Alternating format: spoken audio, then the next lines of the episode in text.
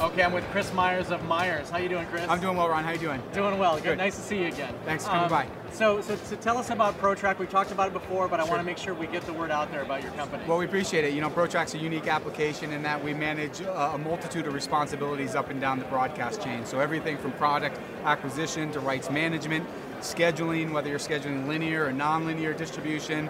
Of course, you need to monetize those schedules, so we have sales capabilities to be able to determine where your avails are and to be able to flight spots into so, there. I mean, essentially, it's an entire facility management system. It's an enterprise-wide broadcast uh, system for broadcast management and broadcast operations. That's correct. Yeah. So it, it, it has a number of responsibilities up and down the broadcast chain. It helps with workflow. It helps with transparency from one department to the other, so the right hand knows what the left hand's doing.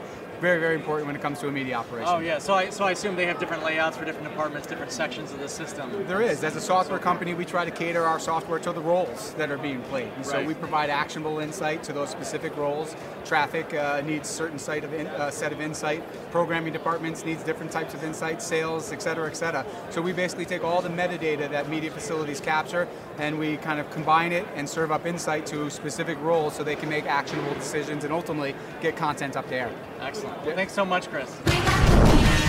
Thank